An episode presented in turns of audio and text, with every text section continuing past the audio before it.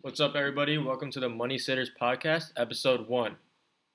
We're here to give you everything finance related and market related on a weekly basis. All of our episodes are going to start with some quick fun facts, and then we're going to dive into some daily news, and we're going to end on a weekly recap of the stock market and any stock picks that we, we thought caught our own eyes. Starting off, let's introduce ourselves. My name's Adi, and I'm a freshman at Carnegie Mellon studying finance, planning to double major with statistics, and minor in computational finance. Few things about me I love to hike, I love to eat any new foods, any new foods out there, and my favorite thing to do is travel. Hey guys, my name is Barath. I'm a freshman at the Tepper School of Business at Carnegie Mellon as well. I will be double majoring in statistics along with business administration and minoring in computer science. A couple things about me. I love to play baseball and just get out there a lot. Um, I also like to read and play video games as well. All right, so what's up, guys? I as well am a freshman at the Tepper School of Business. Uh, currently, I plan to double concentrate in finance and business analytics with a minor in computational finance. A little bit about me: I love sports, big Steelers fan. Um, I also like to draw and act, and uh, I'm a big bubble tea fan. So yeah. Yeah, so that's us. There's three of us, and that's probably how it's going to be. Um, this podcast, like I said, is going to keep talking about finance, literally anything finance related, whether it's a new industry, any technical analysis, bond markets, current events, the Fed, personal finance and literacy, any mergers that are going on, fintech. There's a lot of options of a lot of options for us to take over the course. So let us know what you like and let us know what we should continue with. For today, we're going to go over a little bit with the history, and at the end, we actually have a little bit of special facts for you guys. Yeah, so, you know, just before we go into the history, I'd just like to say, like, you know, we're not, you know, experts on this. You know, we're growing, we're learning as we go through the podcast, and, you know, that's part of it. You know, we hope you guys um, are able to learn from us and grow with us. And, you know, we hope to get any kind of feedback that you guys have. Yeah, going into the stock market history, you can start with, you know, the 1920s. Um, Barack, if you want to go with that. Yeah, sure. On. Uh, so the 1920s was actually called the Roaring Twenties. So this is one of the best golden periods for the United States. And however, this good luck didn't last for long as the United States fell into the Great Depression. And it started with Black Tuesday. So the stock there was a stock market crash up to 1929 and it lasted till 1939, which succeeded the Roaring Twenties. And our president FDR actually had many plans to do relief, reform, and recovery. And this is through his New Deal.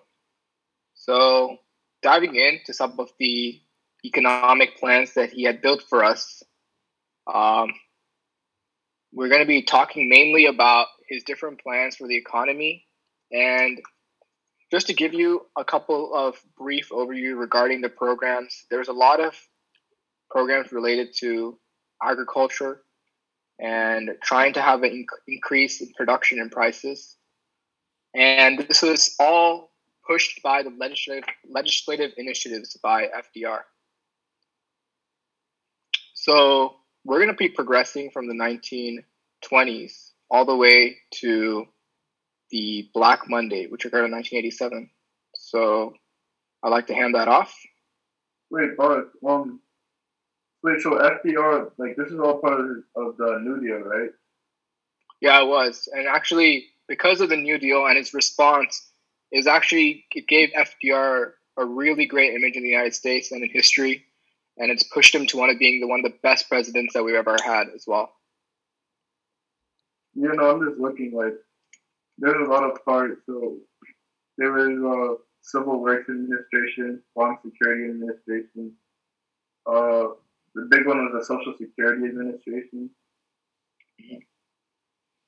Yeah, um, Social Security was one of the biggest things that helped old age and widows have benefits, and this was key to making sure that people who are less fortunate in our country have the sort of they have this net that they can fall on and in addition to that, we had unemployment compensation and disability insurance, which is a really great progression for our country and giving these people something to really have some financial stability in their life, which they probably never had before. Yeah, yeah. So, all right. So what are we moving on to now? Black Monday. Yep, Black Monday. All right. So on Black Monday, which was on October nineteenth, nineteen eighty-seven, the Dow Jones fell twenty-two percent in one day, and you know this not only affected the U.S. but you know the whole world. Uh, every market was you know on a downturn, and um, it changed a lot, you know, throughout the market. I don't know too much about this topic, but um, you know, let that quick through. Um, so I guess the the rebound actually was much better than what happened during the Great Depression. We actually rebounded in around two years, and we topped the levels that we saw from that crash. And a lot of people actually profited from this. A lot of hedge fund managers actually had a lot of success from this crash. They actually predicted the crash and profited greatly from Black Monday. However, the same can't be said for the rest of the population. And so this is why it's called Black Monday. Definitely. Black Monday was pretty deadly to most of the population, but its bigger brother in 2008 was a whole other animal because a lot of people didn't even see that coming. Um, like Bart said, on Black Monday, quite a few people were walk out with profit. But come 2008 and we run into the housing crisis, the story isn't quite the same. A lot of people never saw it coming. Um, it was a combination of terrible sales and a lack of financial management amongst the government on its citizens that caused the housing crisis. And very few people were able to witness or predict such a crash. Um, if you guys want to learn more about that subject, I'd recommend looking into a few documentaries about 2008 or another great movie is The Big Short. They all do a good job at explaining what exactly happened, um, who's who's to blame, and how do we avoid it from happening in the future. Uh, 2008 was deadly, definitely quite deadly to our market. A lot of people went into poverty. A lot of people lost their houses. A lot of people lost their entire savings because they were lied to essentially, and uh, the company definitely, the country definitely learned a lot from it. One of the interesting things about 2008 was that it was actually an election year, which um, brings us to a similar position to as we where we are currently in today's world. Yeah, um, just stepping back a little bit, I also wanted to talk about the dot com bubble, which was uh, from 2001 to 2002 ish in that time. And people overlook this uh, time, uh, this time period, but you know, there was a great amount of you know confidence behind tech stocks, and people really believed in them. And so there was you know heavy investments and a lot of money being poured into the market, but you know it was just a big bubble at the end of the day. There wasn't really, it was just high valuations. There wasn't really that much money. And so it led to a really big crash. And so, yeah, so moving towards today, I feel like we're at a risk right now because, you know, currently we rely on stocks a lot. I mean, not stocks, tech stocks a lot. And, um, and it's also an election year. So what do you guys think? Do you think we're to have a repeat of what happened in the past? Um, I guess like it could be a repeat of the past, but also one thing that I want to point out is that from the dot com bubble, there's actually a lot of big companies that sort of burst and like they kind of bounced back from that crash. So we have companies such as like Amazon, Adobe, Priceline, eBay, IBM, and they all did very good after this dot com crash. I mean, if if I would give you the best stock pitch, it would be invest. If I go back 20 years, I would invest in those companies, right? You have like these companies at very low prices and now they're over like thousands of dollars. So that was one of the biggest times to invest. And if you were smart enough to invest back then, uh, you would be a lot richer, a rich, happy man. Definitely. No, yeah, I mean, I know my dad back in, yeah back in 2008, my dad had a bunch of shares of Amazon, right? And you know, after the crash, he sold it because he was scared. He didn't he didn't want to lose all of his money. But you know, if he had kept that investment, so today he'd probably have like five million dollars. I'm pretty sure. So, Damn. Yeah. Well, I mean, hindsight's always going to be 2020. I mean, speaking to the dot com bubble, though, I would say, like you were saying, there's a lot of hype around it, and not a lot of tech to follow it up. But um, since then, I feel like the tech industry has really showed up and stepped up. Um, they've actually produced the products that they've been speaking on, and more importantly, like in the current world, especially since COVID has entered, and we'll get more into that later. Um, the world, especially the business industry, has seen dependence on tech like never before. and that's why most of the stocks right now, if you look at the market, are doing rather well. Um, one thing that I would have to say is that in the dot com bubble, I think a lot of people were just innocent, like Shamoy was saying, and they just weren't really thinking about the fact that they were backing investments without a real product, essentially. Um, and speaking to what Bharat had to say, like companies came out of it profitable because they were able to sort of withstand uh, these over evaluations and find a new footing and actually release what they were calling for early on, like Amazon or IBM or something like that. So I guess we kind of confused you, gave you a lot of these big terms and stuff, but I want to talk a little bit about like what causes these different crashes. Like where did these crashes just come? They're not just random. Like there's some sort of cycle. And just to give you a little bit of information on the cycle, um, you have first the expansion of an industry, like the stock market. You have a peak, a recession, and then you got a depression. So whenever you got some golden age period, you're gonna be forecasting or predicting some sort of recession or depression coming in the future. People are getting too optimistic. People are getting over speculative of like, yeah, the stock is gonna go up, the stock is gonna go up, but there's a point at which people get scared, like, oh my god, is this stock or the market too high or anything like that. So that's where like the investors get a little bit scared, and it kind of leads into this recession and depression type era. Definitely, I think what one of the things I've realized, like obviously after studying a few of these things, like is that once we get successful, like a lot of citizens and investors get comfortable with the current market and they sort of stop being cautious and they play a little bit more loosely. And I mean, that applies to almost anything you do in life. The moment you start playing loose, you know, things can get a bit risky. And if we really dive deep in most of these situations, arguably they were predictable, um, and arguably they could have been preventable as well. Um, but a lot of people just turned a blind eye to things that were going on, and when over time it all built up, and it popped essentially, like the bubble term speaks for. Um, I think one thing that we have to realize right now is that every time the market is sort of hitting a peak, you should naturally expect um, a little bit of a recession. Obviously, the magnitude can differ from recession to recession, but I think it's fair to say that every time the market continues to rise, um, down the line we should see a little bit of a spike. I mean, yeah, I 100% agree with the both of you. And um, you know, this is like a basic concept of the stock market, but you know, the stock market has levels of resistance and it has levels of support.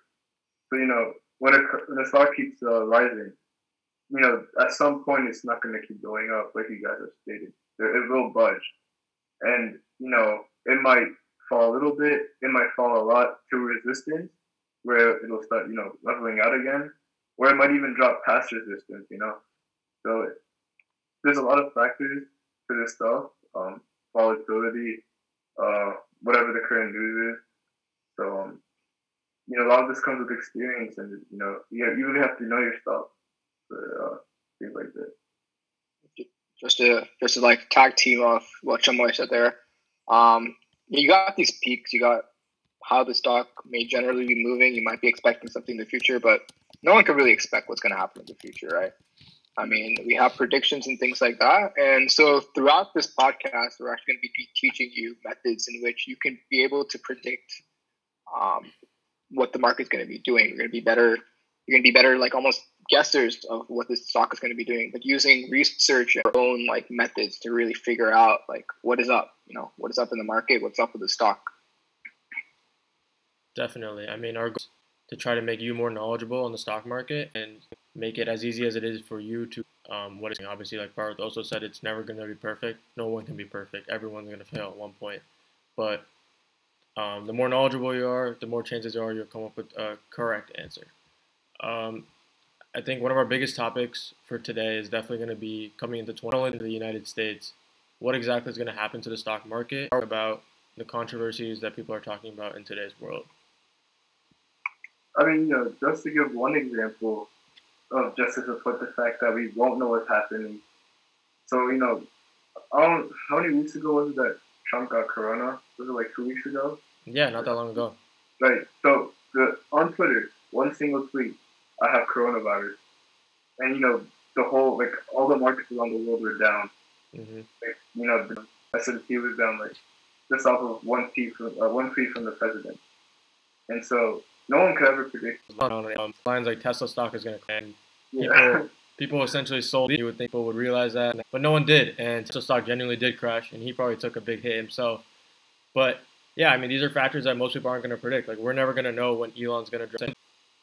Hey, just we said that on purpose. I mean, we know how very sensitive saying something like that could be, and in the long term, you're you're dealing with people's money here. You know, April Fools are not like when something's said like that in that fashion. I don't think anyone's really like thinking about oh, it's like April Fools might be a prank or anything like that. So I don't know, maybe it's just an entry point for some people to get in after Tesla stock crash. I mean, I'm not privy to the facts or the punishments, but I, I do remember that when he did say that, there was something along the lines of um, like a warning given to him. I don't think he meant it in uh, in a negative format.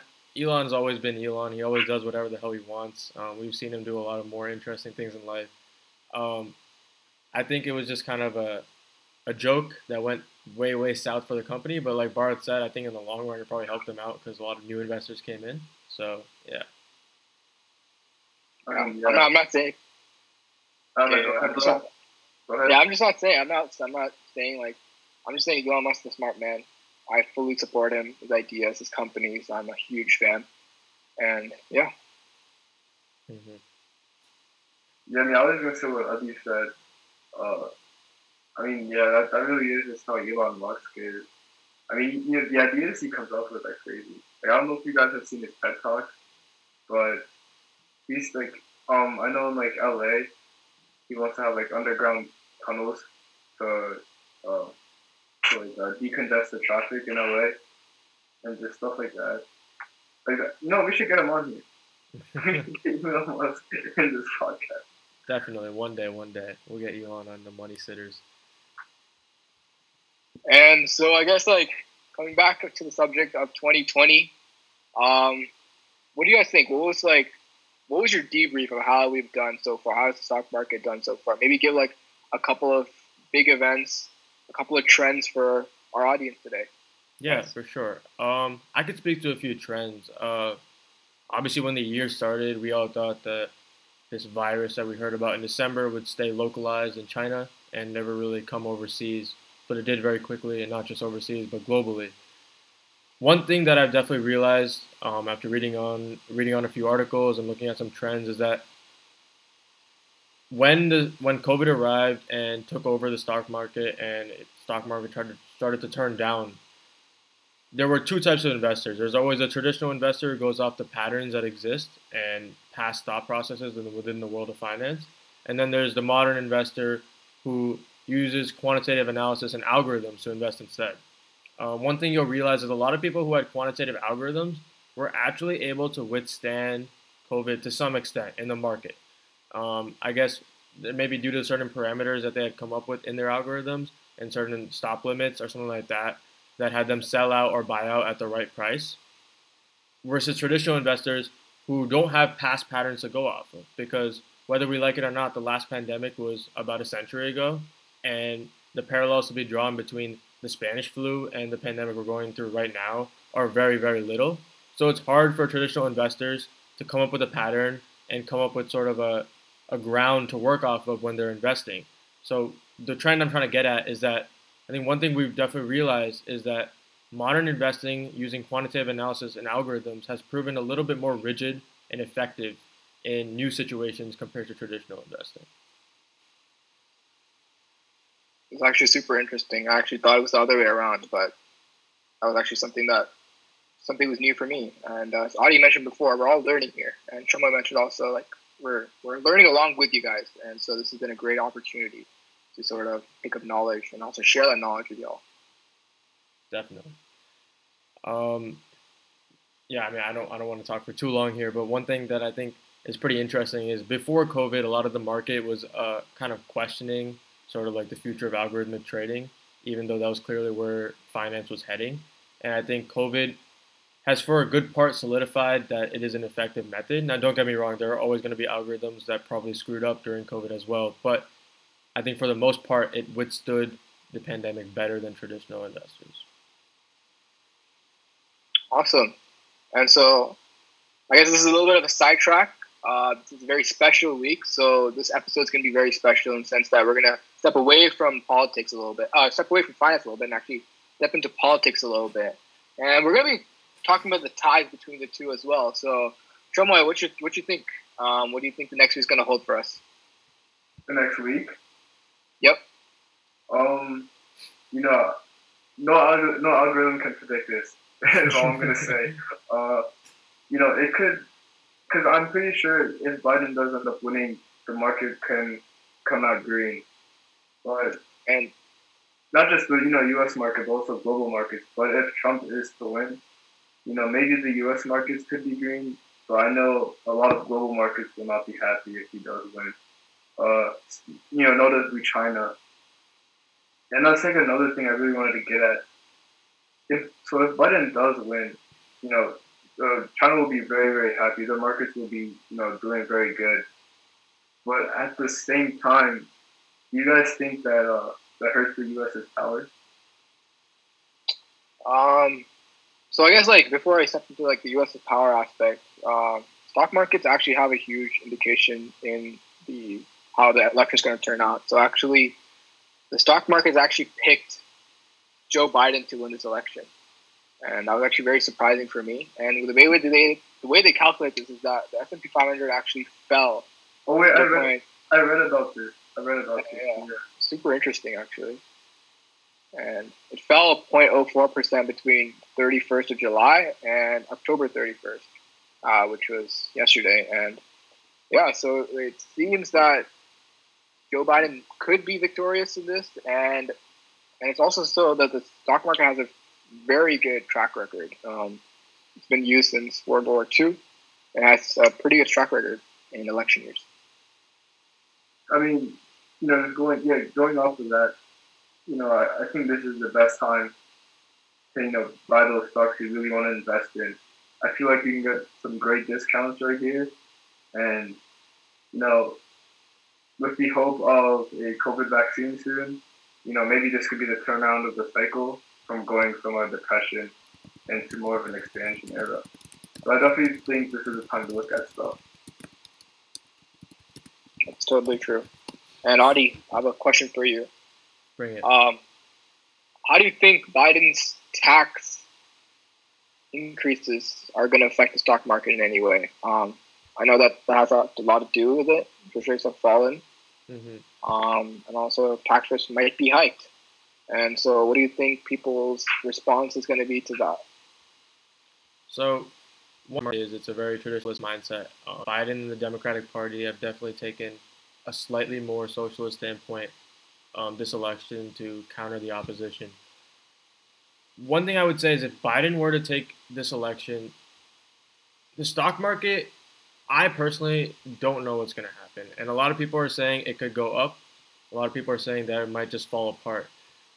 One of Biden's policies, like you were saying, with the tax, um, it's going to obviously, he intends to tax the rich and sort of spread out the tax a little bit amongst the population so that's more evenly laid out um, based on proportions and the amount of money people are making through income. Personally, I think if Biden were to be elected, we would see a slight downturn in the stock market, in my opinion. Um, I believe that his tax is going to cause a lot of investors to sort of opt out of uh, opt out of their current positions. I could be wrong, and it, it could end up rising, but that's just my personal opinion. I believe Biden's standpoint with the tax um, may sort of hurt investors in their future, uh, while it may gen- uh, help out the uh, majority of the population of the country. So yeah, it's definitely a little bit of a risky topic. I mean, I, I don't know how you guys feel about it. I personally think it might go a little bit downward. Um, I look, you got the same opinion on that one, so I'm going to pass it on to Shamar. Do both of you think that the stock market would go down if Biden wins? Yeah, I mean, look, it's like like we're saying, everything about this everything about this year has been brand new for everybody. But I, I think if Biden were to take this one, it would go down. What about you? I feel like it would go up. I feel like it would. I feel like initially it would go up a little bit, but I mean, with again with the taxes, you um, looks to impose, I think then it could fall down a little bit. Um, this is, uh, I mean, this is a little off topic, but talking about taxes, have you guys um heard of like taxing uh, stock trading? Not really. Um, I mean, uh, the, I know over here in New York, in New Jersey at least, they're trying to tax every stock trade that. Cause like so like cause right now if you hop on like Robinhood Mhm. and you buy a share of Apple and you sell it a share of Apple, you're not gonna lose any of that money to tax. But you know, I know. I mean, I know New Jersey. At least you know, Phil Murphy's a Democratic. He's trying to make that tax happen. So uh, I don't know if Biden has the same plans, but what are you guys' thoughts on that? Taxing like daily stock trades. I don't know about how I feel about that. From what I'm aware, currently in the market, in some places there are surcharges on every trade you make, but that goes to the company that you're making the trade true through. Um, and then there's also tax on when you exit the market and sell your positions. My only thing is, I don't know if it makes sense to tax every single trade um, an investor is making.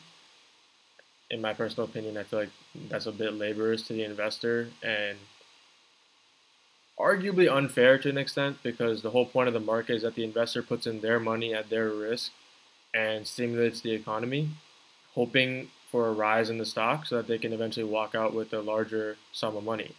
Um, it's essentially a risky world where they're doing it all on their own, and arguably they're helping the economy, which they are. They're they're they're keeping us standing up. So I don't know if it's fair to tax them excessively when they when they're already being taxed on selling their shares and selling their positions. I don't know about what you guys think. Um, I have two questions really. Um, so I don't know. This might impact like day traders a lot.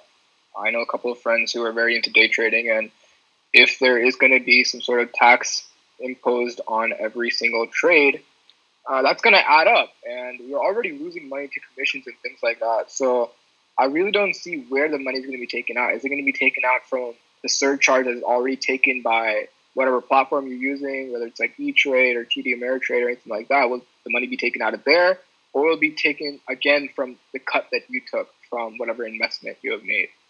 And also, will taxes be taken off from when you lose money as well? Um, will there be taxes when you sell your positions or anything like that?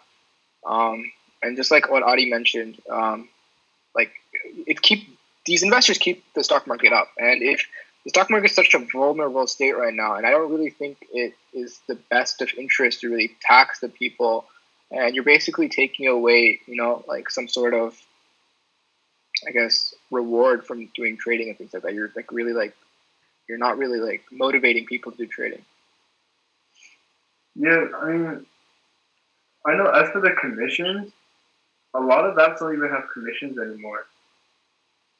Yeah, a lot, a lot of people have, have killed that practice, but there is still quite a heavy tax on exiting the market, especially if you're doing that in the short term for day traders, for instance. Yeah, yeah, I know. I know for exiting at least, there's definitely something. But I mean, if you're gonna buy a position, I'm pretty sure they can just like create the tax as a percentage of what you're buying. But if you're trying to exit a position, I'm not too sure how that will work. So Well- you know, I'm not too sure about this topic either. But I was just reading about it. So yeah, I don't. I don't think it would be that good of an idea either. Because you know, like you said. Uh, like the day trade, not even day traders, just investors overall. They keep the market going. Um, but that's also another thing I want to talk about. Uh, so you, you guys know how um, you know big banks like uh, J.P. Morgan, Goldman Sachs, they can you know how they control this market because they can buy a lot of shares of a stock and easily dump it. So how do you guys feel about that? Because if this tax was to be implemented, then that would also affect these big banks. Yeah, actually, speaking to that, I, I looked into a little bit about how what a Biden victory could do, and one of the facts connects exactly what you just asked. Goldman Sachs actually thinks that based on Biden's proposed tax measures and other policies, he could be cutting off about four percent of S&P 500's total estimated earnings. So, like you were saying, I guess if these big banks were to invest in these companies right now and buy a lot of positions right now, they could be looking at a pretty good uh, rally for the rest of the year. But long run, four percent is a pretty big number off the entire S and P 500 index. So the question is, is that going to cause a little bit of a recession or a downturn, or is that going to help us out as a country? Honestly, I mean, we're facing tough times right now, um, and those tough times haven't ended. That's for sure. I think people have just it it has come out of people's minds a little bit. But then again, like UK and a couple of countries in Europe are going back into that emergency phase, you know? So regardless of what happens in the election, I think there is going to be some sort of decline because I think people are going to have that that notion or like that cautiousness that comes with COVID. And you know, with flu season coming up as well, like I mean, death tolls are going to be increasing dramatically once again. So just to look out for those types of events. Mm-hmm. I mean, I personally agree with you, but you know, just just so we let our viewers know, in this article I'm reading from Reuters.com, they're saying that because of the current rally that we're seeing in the market, especially through 2020, from past patterns, when the market rallies with average gains as high as they are right now, the fourth quarter goes even better than the third quarter. Because in a normal scenario, in a normal year, the third quarter is actually a pretty weak quarter for the stock market. But when it is as strong as it is right now, it rallies through the rest of the year. Which is why a lot of people are actually arguing that regardless of who wins the election, the stock market will continue to rally through 2020. What do you guys think on that? Even through an election year. Yeah, regardless through an election year. Yeah. Adi, all I'm going to say is I'm going to be investing a lot of money in that. I mean, I'm going to be dropping big rocks on this. I mean, that's that's the goal here. The goal is to teach people how to make their money. Where'd you get the money to have? Where'd you get these racks from? To do all this investing. I mean, past success, you know. We're the money sitters, you know. Facts, facts. We make bucks out here, so we're gonna have some money to play around with, you know. Mm-hmm. No, but in all seriousness, um, I don't know how I feel about that. I don't, because it's kind of a bold statement saying that for sure, um, that the market will rise for the rest of the year. I mean, you know, I don't know. We'll wait and see. But I definitely think that even if you do buy a stock at, at this time, you'll still be fine. I mean, yeah. I'm not saying I don't think they're saying don't buy a stock. I mean, clearly they're saying go ahead and buy a stock because it's going to rise. Um, I just find it a little bit counterintuitive based on past elections to assume that we're going to see a rise regardless of who's elected. Um, and like Barth was pointing towards, we don't really know what's going to happen this winter. Uh, a lot of people are anticipating a pretty bad experience for a majority of the majority of the world. For as a matter of fact, that we'll see a spike again in COVID and a new flu season that's going to essentially double up on the population. So there's definitely a lot of new things that could be coming our way. The question is, how are they going to affect the market, and what are investors going to react to? Yeah, I mean, I agree with you. And like you know, as we saw in March, as soon as you know we just saw the first couple of headlines of coronavirus, coronavirus, uh, investors got scared immediately, and you know we already saw a tiny drop and, you know, as, and as Corona just kept um, pushing through, the market just dropped more and more. So, you know, that could happen again this upcoming winter, I feel like. So I, I don't think it's safe to say that the market could just keep rallying on. I mean, um, really good discussion today, and we're gonna be we're closing in uh, to the end time for today's session. However, before that, and every week we're actually gonna be dropping a fun fact so today's fun fact is on money. And did you know that a penny to manufacture each penny it actually costs 2.4 cents? I didn't know that. And that's actually pretty interesting to note that it takes more money to actually manufacture a penny than a penny's actually worth. So we should probably I mean, just stop making pennies then. I mean, we're at a coin uh, a coin shortage right now. I'm pretty sure. Yeah, we are. I mean, I mean I if we think about it, coins are like, how many times a day do you use a coin? Especially like, even if we look back to before COVID, like how many times were you guys using coins? not gonna lie, the only time I use a coin is in stats class when our professor is actually trying to show us probability and you flip a coin. so that's the only time I use a coin. Yeah, we used dice for that too. We didn't even use a coin, so. so there you go. Yeah, everything's just fintech now. No more coins. Mm-hmm.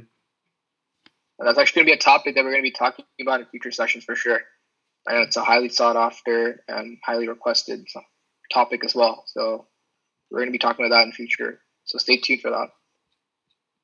All right. Um, you know, as for next week, you know, I know today we talked a lot about the future in the presidential election, but you know, we hope to look over, you know, quarter three earnings. Um, you know, we saw a lot of good news, also a lot of bad news. So we're definitely going to discuss that.